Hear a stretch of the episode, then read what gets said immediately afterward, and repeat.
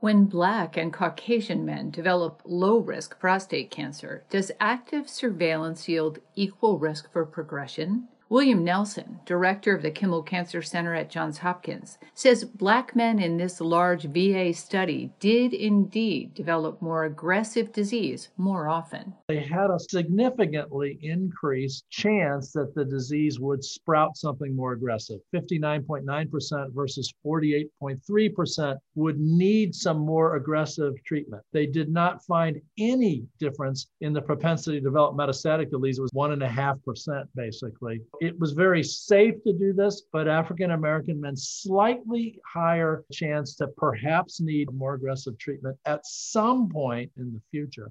Nelson says this study confirms the safety of this approach for men of different ethnicities and notes it underscores the need to be vigilant for signs of accelerating prostate cancer. At Johns Hopkins, I'm Elizabeth Tracey.